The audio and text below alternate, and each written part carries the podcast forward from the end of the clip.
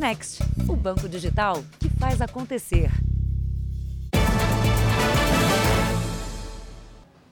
Olá, boa noite. Boa noite. A Justiça concedeu liberdade provisória para o jogador Renan. Ele vai ter que pagar uma fiança de 200 salários mínimos. O zagueiro do Bragantino foi preso ontem depois de atropelar e matar um motociclista em Bragança Paulista, no interior de São Paulo. O jogador Renan, de 22 anos, participou de uma audiência de custódia hoje pela manhã. Ele passou a noite na cadeia pública de Piracaia, no interior de São Paulo, e foi liberado pela Justiça com o compromisso de pagar 242 mil reais de fiança até terça-feira. Renan vai ser obrigado a comparecer a todas as audiências do processo e a manter o endereço atualizado. Ele também foi proibido de frequentar bares e shows, de se ausentar da cidade e ainda vai ter o passaporte retido pela Polícia Federal. Renan foi autuado em flagrante por homicídio culposo quando não há intenção de matar e acabou preso porque não tinha habilitação definitiva para dirigir, o que só se consegue depois de um ano sem cometer nenhuma infração grave. Não era o caso dele. A habilitação provisória de Renan estava suspensa por excesso de pontos na carteira. O zagueiro, revelado pelo Palmeiras, está emprestado ao RB Bragantino. Na sexta-feira, pela manhã, ele dirigia o carro que invadiu a pista contrária numa rodovia de Bragança Paulista, a quase 90 quilômetros da capital, e atingiu em cheio esta moto. Uma equipe médica ainda tentou prestar os primeiros socorros ao motociclista, mas Eliezer Pena, de 38 anos, não resistiu. Policiais rodoviários que atenderam à ocorrência disseram que Renan tinha sinais de embriaguez. Ele não quis fazer o teste do bafômetro, mas admitiu que voltava de uma festa. O jogador justificou que invadiu a contramão porque dormiu ao volante. Para a família, a decisão da justiça não ameniza a perda de Eliezer. Veja agora outros destaques do dia. Organização Mundial da Saúde declara a varíola do macaco emergência global. O Ministério da Saúde afirma que o Brasil está preparado para enfrentar a doença. Governo federal libera verba que aumenta o valor do Auxílio Brasil e do Vale Gás. Gasolina abaixo de R$ 5,00 provoca filas nos postos de Goiânia. Em Mato Grosso do Sul, motoristas paraguaios atravessam a fronteira em busca de economia.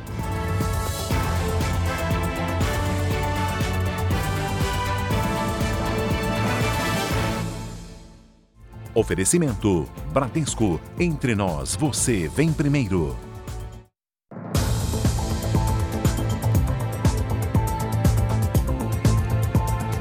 No Rio de Janeiro, foram enterrados hoje os corpos de um policial militar e de duas vítimas de bala perdida na operação contra traficantes no Complexo do Alemão. Ao todo, 18 pessoas morreram. A busca por criminosos na região entrou no terceiro dia. O comércio abriu as portas, as linhas de ônibus voltaram a circular. Ainda assim, o medo no complexo do Alemão continuava. Tem que ficar sempre na atividade, não sei, pode, tudo pode acontecer de novo voltar. Nós sai sem saber que a gente vai voltar para casa, entendeu? É a realidade. Mas a gente tem que ir trabalhar, senão tem como ganhar dinheiro, entendeu? Desde quinta-feira, moradores têm ficado no meio do fogo cruzado.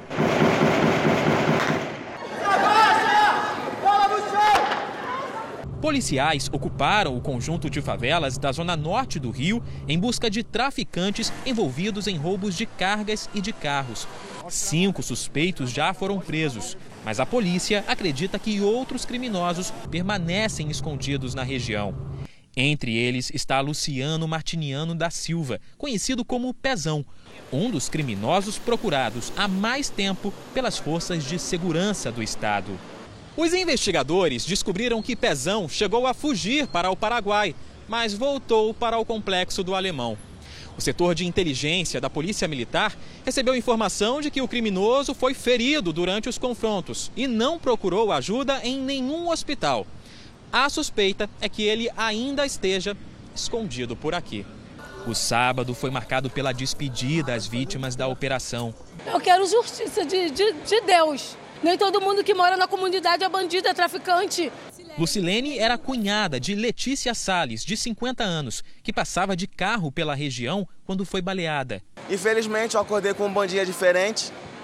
Não foi um bom dia que ela me dava, os beijos, os abraços. Tristeza também no adeus a Solange Mendes, de 49 anos, atingida por uma bala perdida perto de casa. Os familiares preferiram o silêncio. Já os parentes do cabo da Polícia Militar, Bruno de Paula Costa, de 38 anos, pediram justiça. Ele foi morto durante ataque a uma base da UPP da região. Foi o 16º PM morto este ano no Rio. Meu irmão sonhava seguir a carreira militar e conseguiu com honra. Eu quero saber o que, que aconteceu, quem, quem é o culpado pela, pela morte é. do meu irmão? Ele mesmo? No Rio Grande do Sul, a polícia flagrou traficantes vendendo drogas perto de escolas e descobriu que entre os usuários estavam pais de alunos. Em plena luz do dia, os carros que circulam em meio às crianças param perto da calçada para os motoristas comprarem drogas.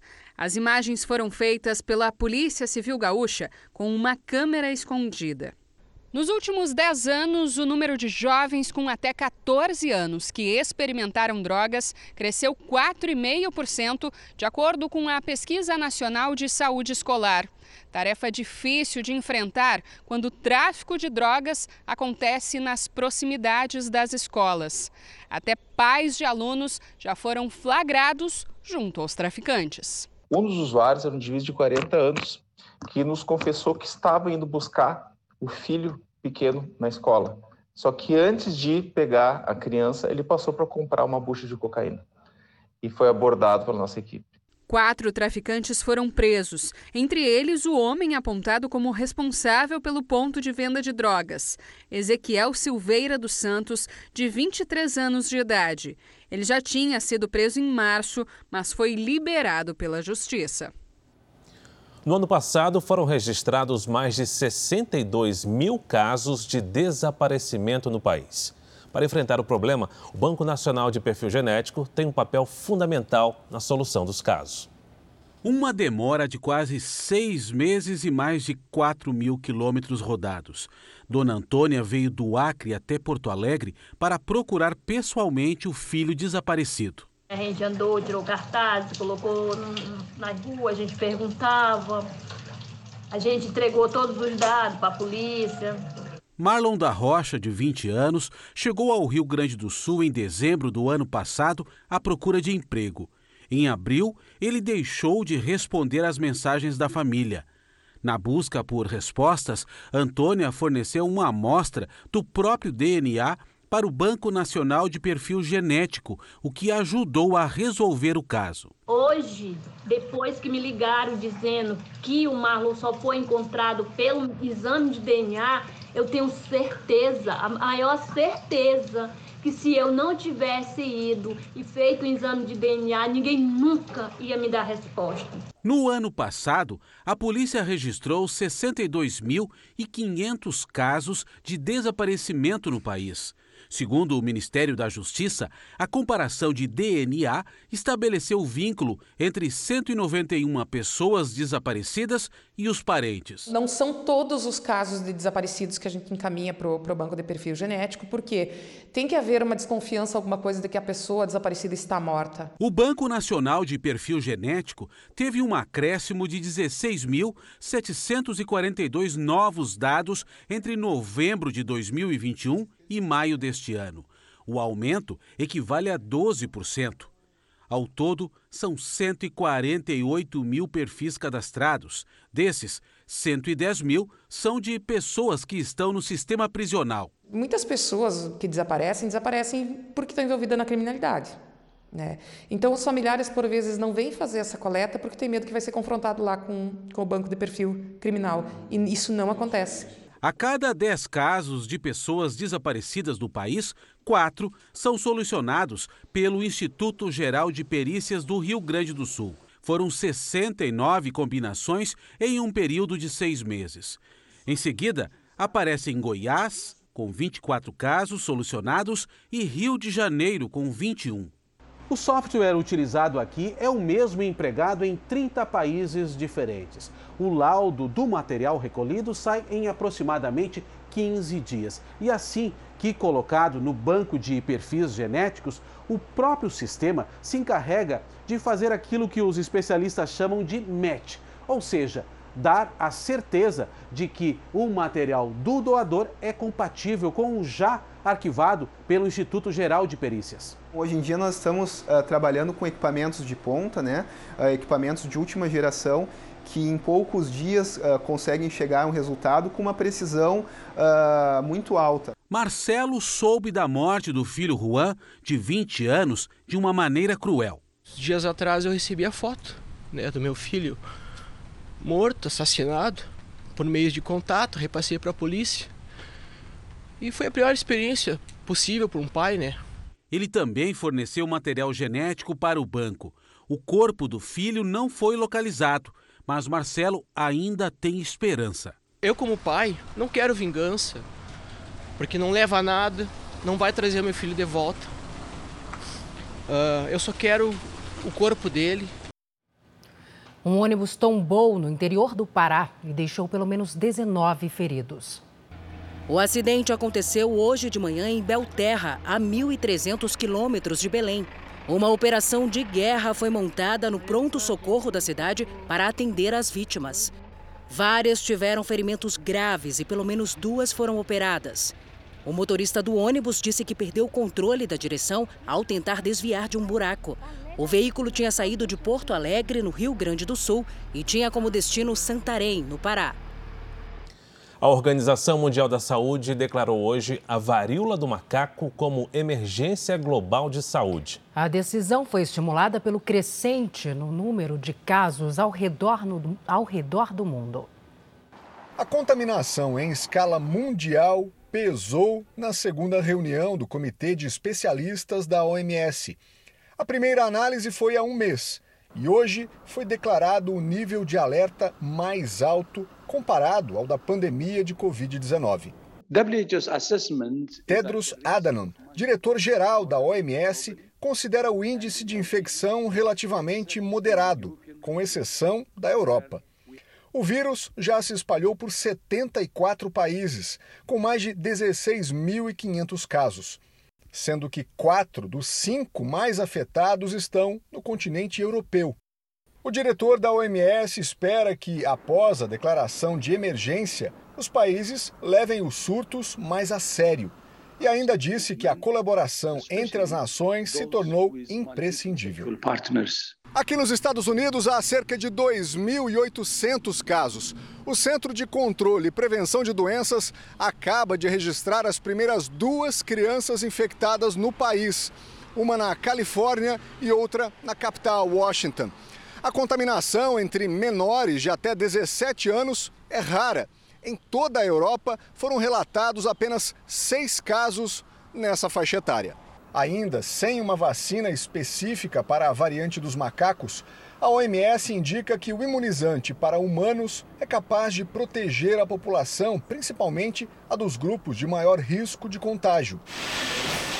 Apesar dos Estados Unidos anunciarem a liberação de mais 100 mil doses nesta sexta-feira, os governos afirmam que a distribuição não tem sido igual e que estados como Nova York e Califórnia recebem mais vacinas que outras regiões.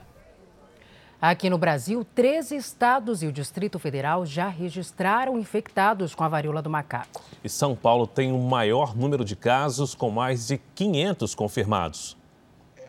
O Vinícius saiu do isolamento há poucos dias. Fiquei duas semanas de casa, fiquei duas semanas é, afastado também do meu trabalho. E eu ficava aqui em casa, dentro do meu quarto, vendo o tempo passar só.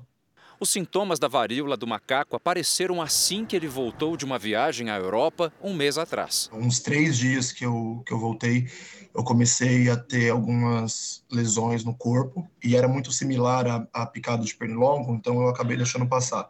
Só que foram aparecendo outras com, no decorrer daquela semana e era uma semana que eu estava com bastante mal-estar, não doía, algumas coçavam. No Brasil, já foram confirmados 696 casos da doença em 13 estados e no Distrito Federal, a maioria em São Paulo. O Rio tem até agora 102 registros da doença.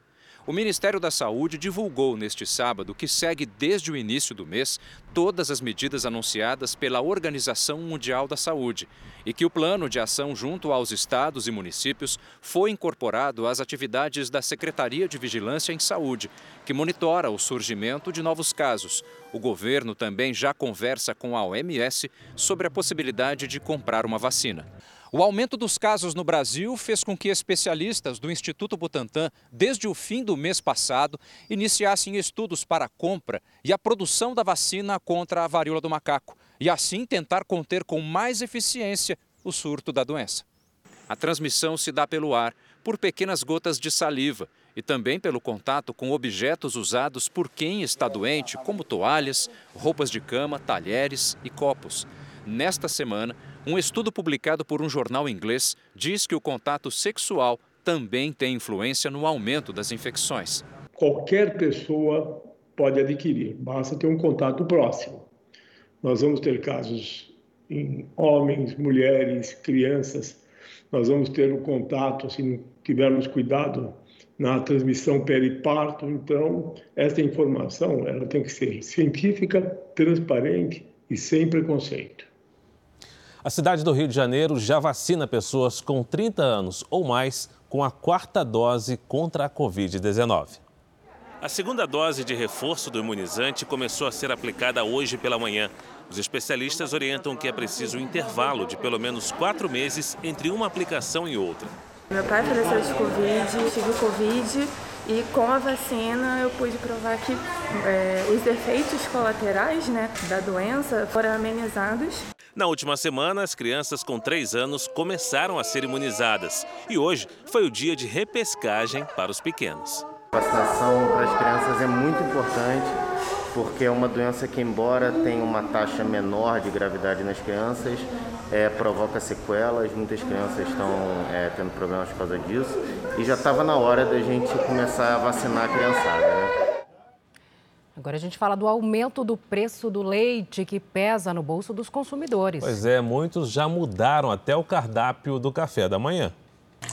Era um item quase obrigatório no café da manhã, mas com a alta no preço, muitos brasileiros, por hora, já aboliram da mesa ou fizeram como Sandra, reduziram bastante o consumo. Comprava sempre uma caixa na compra no mês, agora eu não compro mais. Quando dá, eu compro, quando não dá, fica sem. A Lilian fazia bolo com frequência e agora compra apenas o bolo pronto. Tudo está muito caro, não só o leite, farinha, ovo, etc e tal. Então, isso complica tudo, né, para você fazer. Então é mais fácil você comprar quando eles põem um preço acessível, né? Segundo a Fundação Instituto de Pesquisas Econômicas, a FIP, nos últimos 12 meses, o preço do leite subiu 36% para o consumidor. Para saber por que, o litro de leite está tão caro lá nas gôndolas dos supermercados, a gente precisa entender melhor o que acontece em fazendas como essa no interior de São Paulo, onde são produzidas cerca de 180 toneladas de leite e derivados. Aqui, como em várias regiões do Brasil, os produtores viram os custos dispararem nos dois últimos anos. O seu José já está no ramo há 30 anos. A fazenda dele produz 7 mil litros de leite por dia.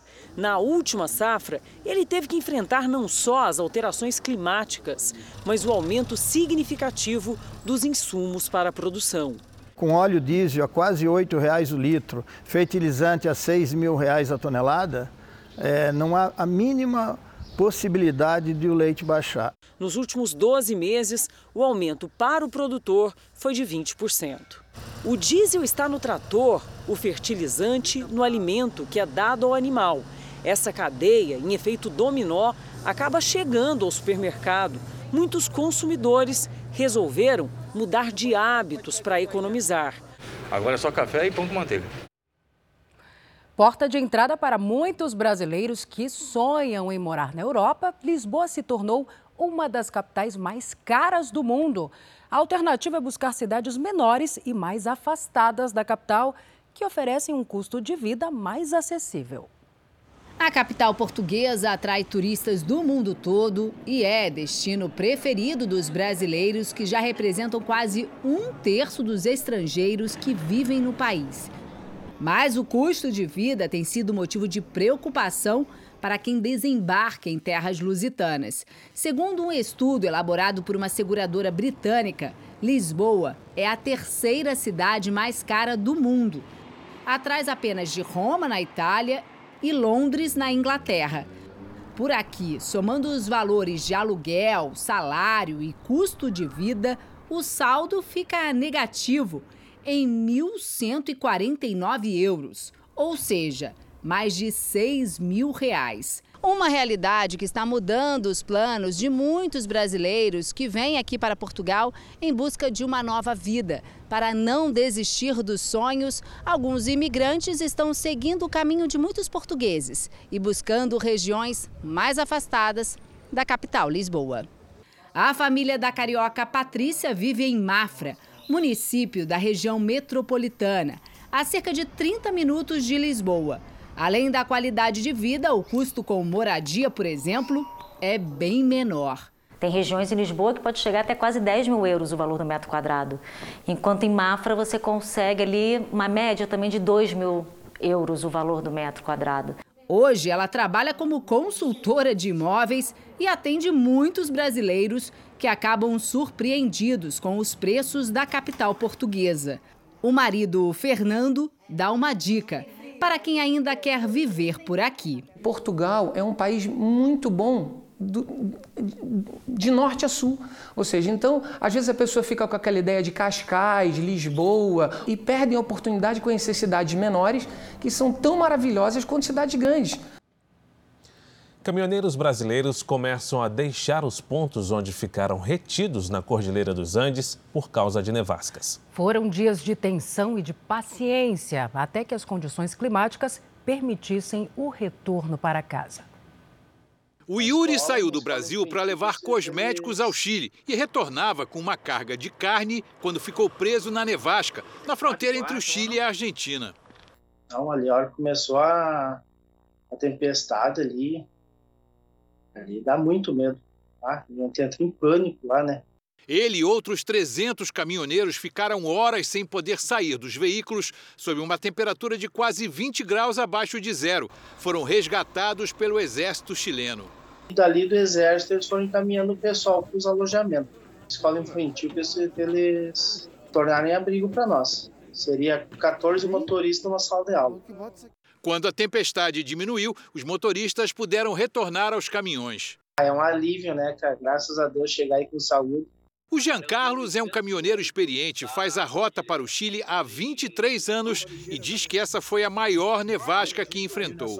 Eu não tinha visto coisa igual ainda. De ficar trancado assim no meio da cordilheira, esse pessoal, a quantidade de caminhão do lado argentino esperando para vir para ir para o lado chileno, né?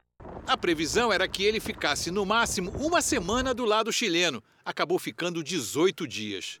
Agora eu estou 800 quilômetros da cordilheira. Eu estou em Rufino, na Ruta 7. Aqui já é a província de Santa Fé. Estou indo para o Brasil.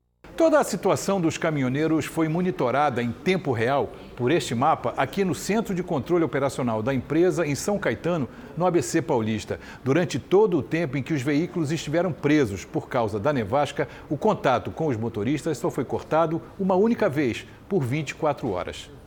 O gerente geral da empresa diz que dos quatro caminhões que ficaram presos na tempestade, dois tinham cargas refrigeradas, que ainda vão ser analisadas para saber se houve algum dano. Também para a empresa, esse foi o maior desafio do percurso Brasil-Chile. A gente tenta aí é, passar para eles uma certa tranquilidade, né? enfim, é, mostrar que, que a gente está aí para apoiar no que for necessário. Estou ansioso, mais que nunca. Se Deus quiser, domingo eu quero estar em casa. Veja a seguir, o governo libera 27 bilhões de reais para aumentar o Auxílio Brasil e o Vale Gás. E ainda hoje, o setor de turismo comemora crescimento de 50% neste ano.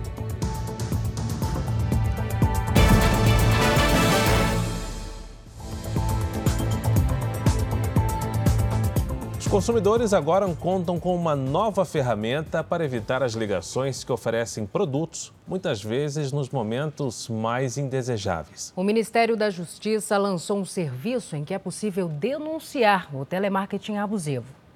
Essas ligações indesejadas deixam qualquer um irritado. Incomoda, porque às vezes eu estou trabalhando, não posso atender e o tempo todo o telefone está tocando. Meu esposo trabalha em um consultório, às vezes ele recebe 20 ligações por dia. É horrível. Praticamente todo mundo já recebeu um desses telefonemas inconvenientes. Em alguns casos, as chamadas são praticamente o dia inteiro. E nem adianta bloquear, é que boa parte dos casos, essa chamada vem de um número novo. Diante de tantas reclamações, o Ministério da Justiça e Segurança Pública decidiu disponibilizar um canal na internet para que as pessoas possam fazer denúncia sobre esses telefonemas abusivos. Basta acessar o site do Ministério e preencher um formulário eletrônico. Os consumidores devem inserir, entre outras informações, a data e o número de origem da chamada, com DDD. A criação desse formulário veio depois da suspensão das atividades de telemarketing abusivo de 180 empresas brasileiras. A medida foi tomada por conta da quantidade de reclamações registradas no Sistema Nacional de Informações de Defesa do Consumidor. O telemarketing é considerado abusivo quando o cidadão recebe ligações com ofertas de produtos ou serviços sem autorização. Nos últimos três anos, o portal consumidor.gov registrou 14.547 reclamações de ligações abusivas. A partir de agora, a ideia é que as denúncias que forem feitas sejam apuradas pela Secretaria Nacional do Consumidor, ligada ao Ministério da Justiça, e em seguida encaminhadas aos PROCONs locais para uma análise mais detalhada e abertura de eventual processo administrativo. Se for constatada alguma irregularidade, a empresa denunciada pode pagar uma multa diária que varia de mil reais a 13 milhões de reais quando dói o bolso, quando pode prejudicar a, fun a, fun a, função, quando pode prejudicar o funcionamento daquela empresa, aí ela vai, ela vai se mobilizar. Quem não quiser receber as ligações pode se cadastrar no site do serviço Não Me Perturbe. Basta entrar em nãomeperturbe.com.br, fazer um cadastro e informar o número do telefone. Além disso, é possível reconhecer as ligações de telemarketing. Agora, as ligações começam sempre com os números 03 303. É sempre importante, denuncie. Quanto maior o número de denúncias, mais a gente tem uma, um, um, número certo, a gente tem uma estatística correta para poder fazer um avanço na defesa do consumidor. Nós procuramos a Associação Brasileira de Teleserviços. Eles disseram que apoiam o novo canal de denúncias e que acreditam que as boas práticas devem ser valorizadas e os abusos punidos. O governo federal publicou uma medida provisória que libera crédito para benefícios sociais. A verba vai permitir o reajuste do valor pago aos beneficiários do Auxílio Brasil e do Vale Gás. O valor total liberado pelo governo é de 27 bilhões de reais. Os recursos vão permitir o pagamento das assistências previstas na PEC dos benefícios, aprovada na semana passada pelo Congresso Nacional. O valor do Auxílio Brasil vai subir dos atuais 400 reais para 600 reais. Além disso, o programa terá um incremento no número de beneficiários, passando de 18 milhões para 19 milhões de famílias. O auxílio gás também terá aumento. Os beneficiados vão receber o valor médio de um botijão de gás a cada dois meses. Anteriormente, o valor correspondia à metade do valor do botijão por bimestre. A medida provisória também autoriza gastos extras de 500 milhões de reais com a compra de alimentos da agricultura familiar para a população mais vulnerável. Os novos valores vão ser pagos até o final do ano. A medida já está valendo, mas o Congresso precisa analisar o texto em, no máximo, 120 dias. Se não for votada nesse prazo, a MP perde a validade. Outros benefícios, como o auxílio para caminhoneiros de mil reais e para taxistas que ainda não têm valor definido, vão ser tratados em novas medidas provisórias que devem ser publicadas nos próximos dias. A previsão do governo é que os caminhoneiros recebam a primeira parcela no dia 9 de agosto. Já o pagamento para os taxistas deve começar em 16 de agosto. O Ministério do Trabalho e Previdência vai receber até o final do mês as informações das prefeituras sobre sobre os taxistas que terão direito ao benefício. Vamos ver agora os destaques do Domingo Espetacular. Paciente ou refém? O caso do cirurgião plástico que manteve uma mulher em cárcere privado no hospital por quase dois meses. As acusações de erro médico e novas denúncias que surgiram contra ele depois que essa história veio à tona. Me deixou totalmente deformada a máfia do estimulante, um medicamento indicado para tratar déficit de atenção, mas que está sendo usado por pessoas que querem render mais no trabalho. A gente mostra como funciona o para driblar a fiscalização e comprar o remédio de forma clandestina o personagem por trás de um acidente incrível. Esse motociclista foi parar embaixo de um ônibus e escapou da morte graças ao capacete. O registro de um momento emocionante. Nós fomos até Londrina para acompanhar o primeiro encontro do cantor Conrado com Tatiele, viúva do parceiro dele, Alexandro, que morreu no acidente que comoveu o Brasil. Como está o coração desse momento, Conrado? É neste domingo espetacular. Logo depois do Canta Comigo Tim. Veja a seguir: suspeitos pela morte de Bruno Pereira e Dom Phillips são transferidos para Manaus. Paraguaios atravessam a fronteira para encher o tanque e economizar com a gasolina no Brasil.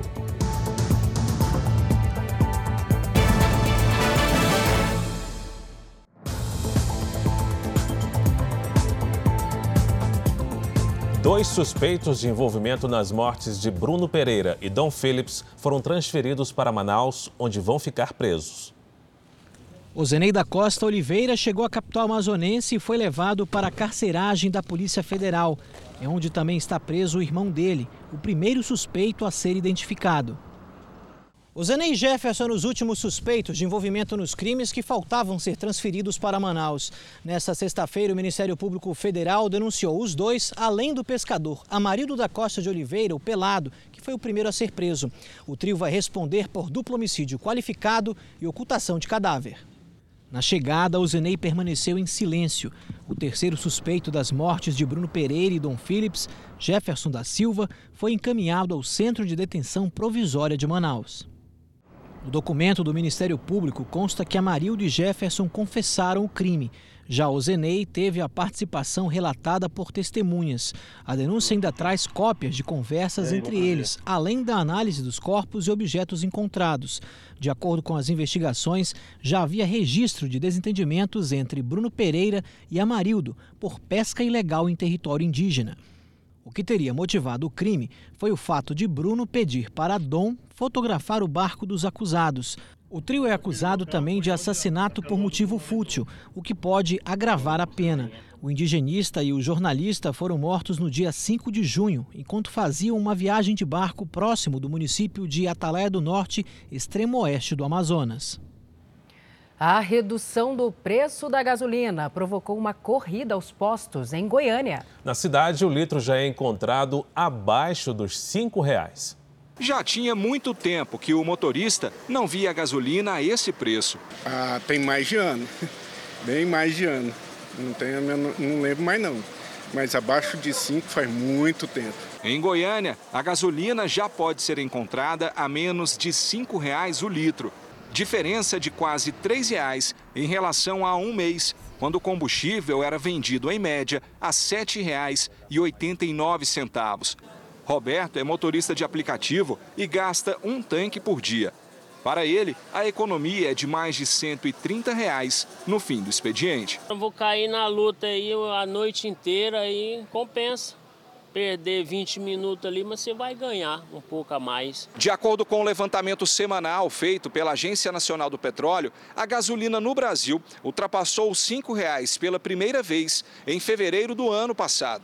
Atualmente, a média de preço nas capitais do Brasil é de R$ 5,86, bem abaixo dos R$ 7,40 de um mês atrás. A queda nos preços é consequência da lei que reduziu o imposto do combustível. Agora, o seu Francisco tem até viajado mais. Eu tenho fazenda no interior, estava até largando de ir lá porque não estava dando conta mais. Cada, você ia, você ia do, quando você ia, não precisava voltar, já era outro, você entendeu? Então estava esquisito tudo. E muitos motoristas de aplicativo voltaram a rodar. Muitos motoristas desistiram, é, combustível alto, é impossível fazer corridas, né? E esta redução no preço do combustível tem provocado uma mudança de fluxo na fronteira com o Paraguai. Pois é, boa parte da clientela dos postos brasileiros veio do Paraguai. Eles também querem aproveitar o preço mais baixo. Os motoristas paraguaios enchem o tanque com gasolina brasileira. Viste que no Paraguai eh, a gasolina não está saindo muito caro, está impossível. Pouco tempo atrás, o movimento era no sentido contrário. Brasileiros é que abasteciam no Paraguai para economizar. Sim, anteriormente acá era mais caro. Agora? Mudou, acá é mais barato. O comerciante paraguaio segue para a capital Assunção. A viagem será feita com gasolina brasileira. Claro que sim, compensa mais o Brasil. Neste outro posto de combustível em Ponta Porã, a poucos metros da fronteira, as placas dos carros são quase todas do Paraguai. Há anos não se viu uma situação como essa aqui na fronteira. Olha só, um, dois, três, quatro, cinco carros que eu consigo ver aqui nesse posto no Brasil. Isso mostra que o jogo realmente virou. Atualmente, o litro da gasolina aqui no lado brasileiro da fronteira está cerca de um real mais barato em relação ao mesmo produto oferecido no país vizinho. Uma coisa puxa a outra, né? A baixa do combustível, aquele dinheirinho que para o povo já está sobrando combustível, o povo está investindo já em outra área, né?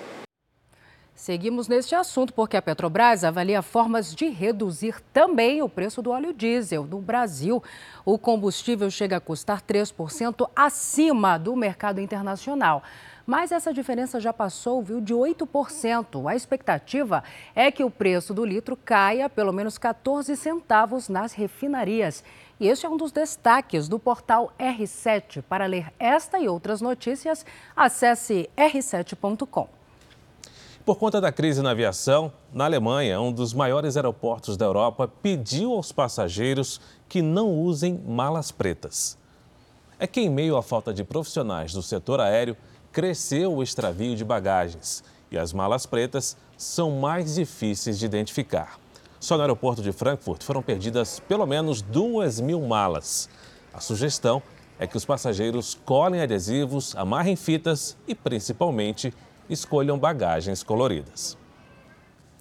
Aqui no Brasil, tem um dos 10 maiores tráfegos aéreos do mundo. São milhares de pousos e decolagens de aeronaves por dia. Mas você já parou para pensar como é organizado todo esse vai e vem nos céus? O Jornal da Record foi conhecer o Centro de Gerenciamento de Navegação Aérea. 10, autorizado a decolar da pista 15, vento 100 graus, 5 nós. Fique atento ao tráfego, 12 horas, 5 milhas mesmo rumo, mil pés abaixo. São dezenas de mensagens de orientação por minuto, informações valiosas que guiam pilotos a levar milhares de passageiros aos seus destinos com segurança. É um anjo da guarda, com certeza. Ele é aquele que vai cuidar para que tudo dê certo da decolagem ao pouso da aeronave. O espaço aéreo brasileiro é gigantesco. São 22 milhões de quilômetros quadrados. Abrange todo o território nacional e uma faixa do Oceano Atlântico onde fica a costa brasileira. A necessidade de ordenar esse vai e vem de aviões começou há 80 anos. A primeira torre de controle foi a do Aeroporto Santos Dumont, no Rio de Janeiro, que começou a operar logo depois do fim da guerra. Antes de 1945, esse controle era quase caseiro. Os aeroclubes regionais conversavam por rádios de curto alcance. A outra saída era o diálogo entre os pilotos quando estavam no ar. Hoje, 3.700 controladores de voo são auxiliados por equipamentos de última geração, que envolvem radares, computadores e satélites. zero no 7, está ciente. Vai curvar à esquerda. Esse profissional precisa de uma capacidade de concentração e raciocínio rápido, bem elevado. Até porque ele não tem a possibilidade, não tem uma margem ah, considerável para errar. A aeronáutica ainda possui um Centro Nacional de Controle. É o cérebro da aviação brasileira. Tudo que decola, voa e pousa no país é monitorado nesta sala. O movimento das aeronaves, o que acontece nos aeroportos e até as condições climáticas que podem interferir no tráfego aéreo. A gente busca sempre estar tá enxergando à frente como que vai estar o tráfego aéreo daqui a seis horas, como vai estar o tráfego aéreo amanhã, como vai estar o tráfego aéreo daqui a seis meses. Nessa tela dá para ver em tempo real todos os aviões que estão sobrevoando o país. Até o final do dia, são mais de 6 mil aeronaves. Mas o que chama a atenção desse mapa é exatamente esse trecho aqui. A concentração de aviões é tão grande que mal dá para ver a divisa entre os estados de São Paulo e Rio de Janeiro. Juntos, eles respondem por quase que a metade de todo o tráfego aéreo. Por isso, é considerada a região mais delicada e, portanto, exige muita atenção. É o quarto maior tráfego aéreo doméstico do mundo. O intervalo entre os voos entre São Paulo e Rio é mínimo. Quando um pousa, um outro já decola, sem contar as filas de aviões no chão ou no ar à espera de autorização. Apesar de parecer algo desorganizado, da gente enxergar muitas aeronaves próximas, estão todas separadas em altitude, em lateralidade e vai ter sempre um controlador cuidando daquela aeronave. Os Estados Unidos enfrentam uma onda de calor. E um incêndio florestal na Califórnia ameaça um dos parques nacionais mais conhecidos da região. O fogo começou na sexta-feira e já destruiu o equivalente a mais de 3.500 campos de futebol. O incêndio ameaça o Bosque das Sequoias, árvores gigantes e milenares. As imagens com efeito para acelerar o movimento mostram a fumaça produzida pelas queimadas. Autoridades retiraram os moradores das áreas próximas e aviões são usados no combate às chamas. A combinação de clima seco e muito vento ajuda a propagar o fogo. Aqui no Brasil, o número de queimadas só aumenta. Já são mais de 30 mil focos registrados desde o começo do ano. Gente conversa agora com a Mariana Bispo. Mari, boa noite para você. O que explica essa alta, hein? A falta de chuva prolongada. Salso, boa noite para você, Fara, a todos que nos acompanham. Bom, já são mais de 150 dias sem chuva volumosa, aquela chuva boa mesmo, em grande parte do Brasil. E esse cenário não deve mudar tão cedo. Nos próximos dias, a umidade do ar fica abaixo dos 20% no centro-oeste, no sudeste e também no interior do nordeste. Neste domingo, previsão de tempo firme do norte do Rio Grande do Sul até o sul do Ceará e também do Piauí até Rondônia. No litoral do Nordeste, pancadas de chuva a qualquer hora do dia e as máximas em algumas capitais ficam assim, ó. Em Florianópolis e em Teresina, máxima de 35 graus, no Rio de Janeiro 33, em Brasília 27 e em Porto Velho 34 graus. Aqui em São Paulo, tempo firme. Máxima de 28 graus amanhã e o início da semana será bem parecido. Calor. Vamos de tempo delivery. A Esther e a Risete querem saber como é que fica o tempo em Ananindeua, no Pará, Mariana. Perfeito, meninas. Obrigada pela participação. Amanhã aí na cidade de vocês pode chover a qualquer hora do dia. Ananindeua é uma das poucas cidades do país com boa umidade do ar. Mesmo assim, sensação de tempo abafado, sabe? Sol e calor de 32 graus. Agora um pedido da Rafaela de Conselheiro Pena, em Minas Gerais. Vamos para Minas, então. Obrigada, Rafa. Em Conselheiro Pena, pouca chance de chuva, mesmo assim a umidade do ar também fica dentro do aceitável, máxima amanhã de 26 graus. E é isso, gente. Participe também do nosso Tempo Delivery aqui pelas, aliás, ao vivo aqui no Jornal da Record. É só mandar uma mensagem pelas redes sociais. Ó, você no JR, escreve lá que a gente responde. Boa, Boa noite, noite para vocês. Boa noite, Mário. Obrigada. E as altas temperaturas na região norte do país agravam problemas de saúde, principalmente entre os idosos. A mudança no clima também afeta o ecossistema na floresta e modifica o ciclo de reprodução dos animais. Água de coco, água natural, sorvete e aquela sombra da árvore. É, tá valendo tudo para tentar fugir do calor. A região norte do país está no auge do verão amazônico. Os dias por aqui nunca foram tão quentes. Segundo um estudo das universidades federais do Pará e da Bahia, em 30 anos, a temperatura na floresta subiu um grau. Pode até parecer pouco, mas interfere muito no meio ambiente. O impacto é muito grande quando aumenta ou diminui em um grau na temperatura, uma espécie que poderia se reproduzir até determinada temperatura, ela passa a não se reproduzir. Quando você tem um aumento é, em um grau na temperatura, o estresse térmico, quer dizer, a sensação térmica, ela modifica. No Pará, esta casa de repouso abriga 22 idosos, alguns com mais de 100 anos. A maioria sofre bastante em dias quentes. Nós temos é, notado que elas têm ficado assim mais irritadas, mais sonolentas mesmo, cansadas que elas ficam. O nosso corpo é como se fosse uma máquina e assim como as máquinas, temos uma temperatura ideal para funcionar. No caso do motor de um carro, o radiador é o responsável por manter a temperatura da forma correta. Se o motor esquenta, ele logo entra em ação e resfria tudo. No nosso organismo, é o suor que faz esse trabalho. No entanto, quando existe algum problema no nosso corpo, esse resfriamento fica comprometido. Nesse caso, assim como nas máquinas, a engrenagem toda para de funcionar. Segundo o estudo, a elevação da temperatura aumentou o número de mortes na região norte do país, principalmente de mulheres e idosos. Eu tenho uma doença, uma hipertensão, um diabetes, uma insuficiência renal, que quando eu estou submetida a uma temperatura alta, essas doenças me impedem de chegar a uma estabilidade. Então, isso, esse esforço que eu vou fazer tendo essas doenças, é que vão agravar as doenças e aumentar o risco de óbito desse paciente. No início da tarde deste sábado, os moradores de um condomínio na zona oeste do Rio tiveram uma surpresa.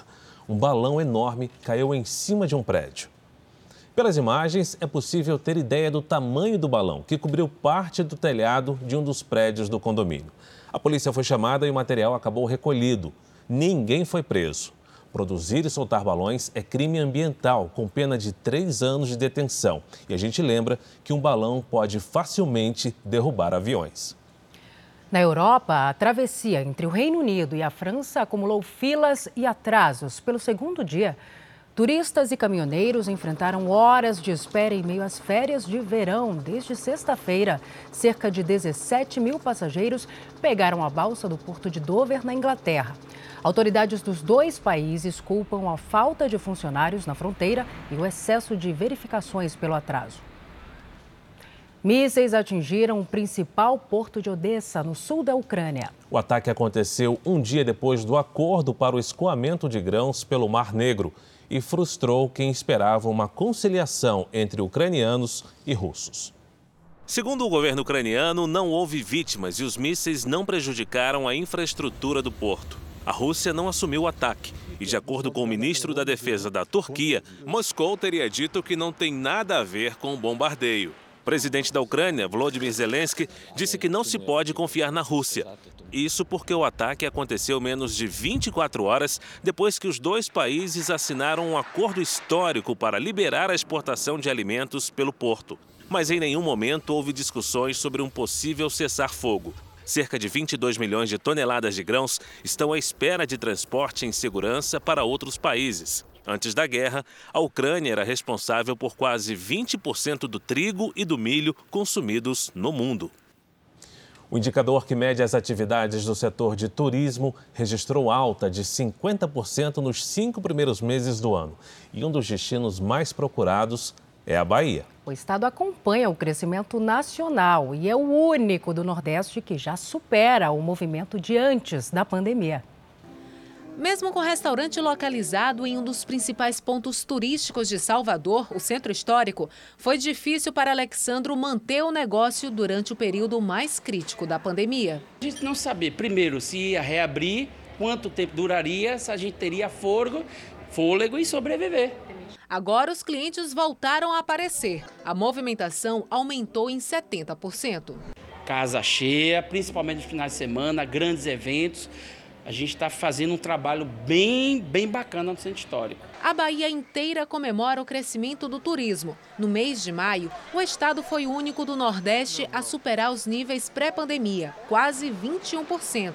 Os mais de 500 quilômetros quadrados da Bahia favorecem opções de turismo natural, corporativo, de lazer, individual ou para grupos. A Bahia é o estado mais próximo da região Sudeste, grande exportadora de turistas do Brasil. Voos de conexões diretas e tempos curtos de viagens também favorecem o estado. Nosso litoral atrai muito, temos Ilhéus também, Salvador, que compõe todas as zonas turísticas do estado. Então, nós temos aí um potencial muito grande a ser trabalhado. No primeiro trimestre deste ano, dos cinco destinos nacionais mais vendidos, dois estão aqui na Bahia.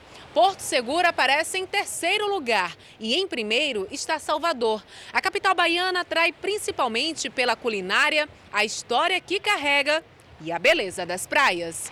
É o que afirma esta família de turistas que veio para fugir do frio de São Paulo. O povo muito hospitaleiro, as praias lindas, né? O centro histórico maravilhoso, então é um passeio que vale a pena fazer. Quem ficou já está com a lembrancinha garantida, estamos levando bastante coisa.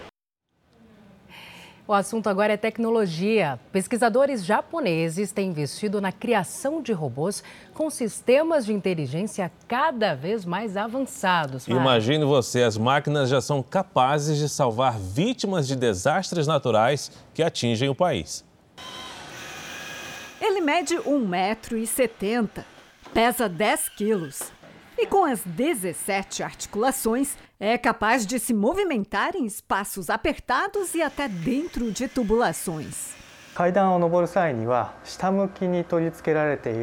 O criador do robô, Motoyasu Tanaka, da Universidade de Tóquio, explica que os sensores acoplados na parte de baixo permitem medir os degraus de uma escada ou outros objetos encontrados pela frente. Tanaka controla o robô pelas câmeras instaladas na parte da frente e de trás.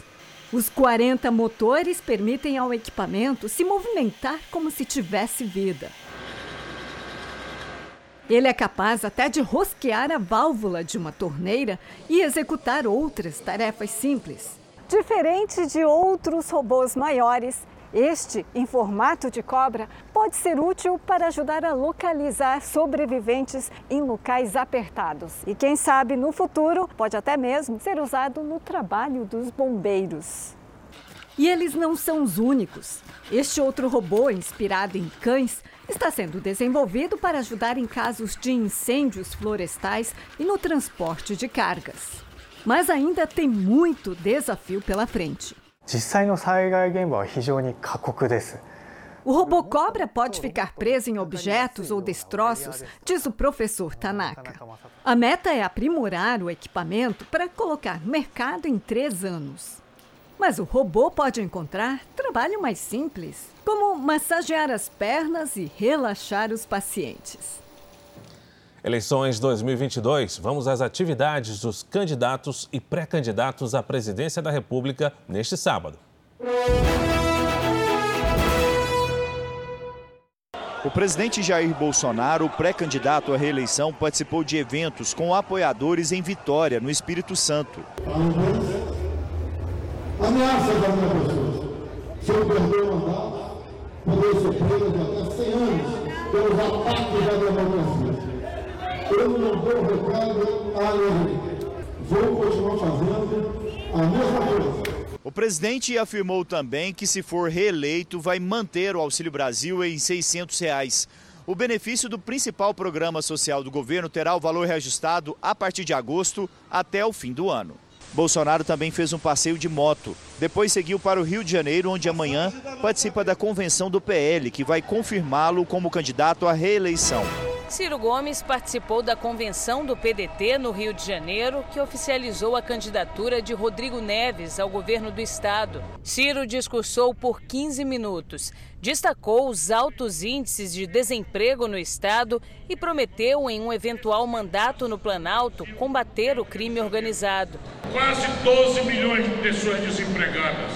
A maior proporção de gente desempregada no Brasil está no Rio de Janeiro. Eu vou botar mão de ferro na questão do enfrentamento do crime organizado, seja ele a milícia, seja ela a facção criminosa. A vinda ao Rio de Janeiro é também uma oportunidade de tentar conquistar apoio de lideranças locais e formar alianças um desafio que Ciro Gomes já conhece da última eleição. O candidato do PDT segue sem o um nome a vice na disputa ao Planalto. À tarde, Ciro Gomes voltou para o Ceará, onde cumpre agenda nesse domingo. André Janones oficializou a candidatura à presidência da República na convenção do partido que aconteceu na manhã deste sábado em um tradicional centro de convenções de Belo Horizonte. O candidato destacou que entre as principais propostas de governo estão a diminuição da desigualdade social, um programa de renda mínima, a volta do auxílio emergencial e reforma tributária. A volta do auxílio emergencial nos moldes que foi, beneficiando 40 milhões de, de famílias e a um valor de 600 reais mensais. E a gente pretende implementar isso através de uma ampla reforma tributária que tribute os mais ricos e coloque dinheiro na mão dos mais pobres. O presidenciável é advogado da cidade de Ituiutaba, região do Triângulo Mineiro. André Janones foi eleito deputado federal como o terceiro mais bem votado pelo Estado. O lançamento da candidatura contou com cerca de 1.500 pessoas, entre apoiadores e candidatos do Avante. O pré-candidato do União Brasil, Luciano Bivar, participou da convenção do União Brasil Mulher na Grande São Paulo. Estavam presentes Rosângela Moro e o pré-candidato ao Senado pelo Paraná, o ex-juiz Sérgio Moro. O ex-presidente Lula, candidato do PT, não teve agenda pública neste sábado. Também não tiveram compromissos Simone Tebet, do MDB, Pablo Marçal, do PROS e Felipe Dávila, do Novo. O PT confirmou hoje a candidatura de Fernando Haddad ao governo de São Paulo. O ex-ministro e ex-prefeito da capital paulista participou da convenção do partido na Assembleia Legislativa de São Paulo. Fernando Haddad estava acompanhado de Geraldo Alckmin, candidato a vice na chapa de Lula ao governo federal. O ex-governador Márcio França, do PSB, também participou do evento. Ele será candidato ao Senado. O PT ainda não definiu o vice da chapa de Haddad. Acho que vamos fazer uma bela campanha, uma campanha propositiva, não vamos aceitar provocação, nenhum tipo de violência. Nós queremos mudar São Paulo com segurança para melhor. O Partido Comunista Brasileiro fez a convenção na Câmara Municipal. O PCB confirmou Gabriel Colombo como candidato ao governo paulista. Temos empolgado e contado com o apoio de muitos setores da classe trabalhadora nesse breve percurso até aqui e temos mais uma jornada adiante que é fundamental. Outros concorrentes ao governo de São Paulo cumpriram a agenda neste sábado. O pré-candidato do Republicanos, Tarcísio de Freitas, esteve em Bauru, interior do estado, falou sobre infraestrutura ferroviária e anunciou Marcos Pontes como pré-candidato ao Senado. O nosso filho de Bauru, cara que começou nas oficinas da rede ferroviária, humilde, e ganhou o espaço, levou a bandeira do Brasil onde ela nunca chegou. Será o nosso pré-candidato ao Senado. O governador de São Paulo e pré-candidato do PSDB à reeleição, Rodrigo Garcia, foi recebido por lideranças do Progressistas na Assembleia Legislativa de São Paulo, onde aconteceu a convenção do partido. O evento marcou a aliança e o apoio à candidatura de Rodrigo Garcia ao governo paulista. O Tucano ainda não tem um vice definido. Eu fico muito feliz de receber o apoio do Progressistas, mostrando que a nossa aliança é uma ampla aliança e que, antes de tudo, vem os interesses de São Paulo. Então, quero agradecer o apoio do Progressista nessa manhã. No início da tarde, o Patriota também confirmou apoio ao Tucano. Atino Júnior, do PSTU, foi a um assentamento de sem-tetos na Grande São Paulo. Vinícius Poit, do Novo, deu entrevista a uma rádio no interior do estado. Elvis César, do PDT, e Abraham Weintraub, do PMB, não divulgaram agenda pública. No Rio de Janeiro, o PDT oficializou o nome de Rodrigo Neves para concorrer ao governo do estado. A confirmação aconteceu durante um evento na zona norte do Rio, com as presenças do candidato à presidência Ciro Gomes e do presidente nacional do PDT, Carlos Lupe. Neves é ex-prefeito da cidade de Niterói, na região metropolitana do Rio, onde exerceu dois mandatos. Outros três candidatos já foram confirmados em convenções: Marcelo Freixo, do PSB, Paulo Ganimi, do Novo, e Cláudio Castro, do PL, que foi eleito como vice em 2018 e assumiu o governo no fim de 2020. Em Minas, o governador Romeu Zema será candidato à reeleição. A confirmação foi feita hoje, durante convenção do Partido Novo. Romeu Zema ainda não tem candidato a vice. O Novo também aprovou as candidaturas de 52 nomes para a Assembleia Legislativa e 30 para a Câmara dos Deputados. O Partido Liberal fez sua convenção estadual em Minas essa semana, mas não definiu candidato. A expectativa é que o senador Carlos Viana seja o escolhido. O setor de padarias está aquecido no país. Há cerca de 25 mil vagas abertas, mas, de acordo com os comerciantes, faltam profissionais qualificados. Oito novos funcionários foram contratados nesta padaria no mês passado. O quadro de 95 profissionais voltou ao número pré-pandemia e mais seis vagas estão abertas. Conforme vai aumentando a demanda de, do setor, ou do atendimento, ou produção, agora com aplicativo, né, depois do, da pandemia. Aí, conforme a necessidade, nós vamos contratando. Não é um caso isolado. A Associação Brasileira da Indústria da Panificação calcula que o setor tenha 25 mil vagas de trabalho abertas em todo o país. E a maior parte só não foi preenchida até agora por falta de mão de obra qualificada. No estado de São Paulo, o maior mercado do Brasil, são 10 mil vagas. 40% para padeiros e confeiteiros e o restante para funções como atendentes, balconistas e caixas. Hoje uma padaria é um shopping comercial. Hoje tem o café da manhã, o almoço, a janta, a pizza à noite, a sopa. E então por isso que nós precisamos hoje de qualidade. Porque na verdade hoje se o cara não tiver uma profissão, é, fica difícil para ele trabalhar numa padaria. Hoje para trabalhar no caixa não é só com dinheiro. Você entender um pouquinho de cartões, Agora vamos falar de tecnologia. A SpaceX do bilionário Elon Musk quebrou o próprio recorde de lançamento de foguetes espaciais em um ano. Em sete meses, a empresa superou as 31 missões do ano passado e planeja 52 lançamentos para este ano. A corrida da SpaceX é para colocar no espaço a maior quantidade de satélites de banda larga. Mais de 3 mil já circulam o planeta para conectar regiões remotas.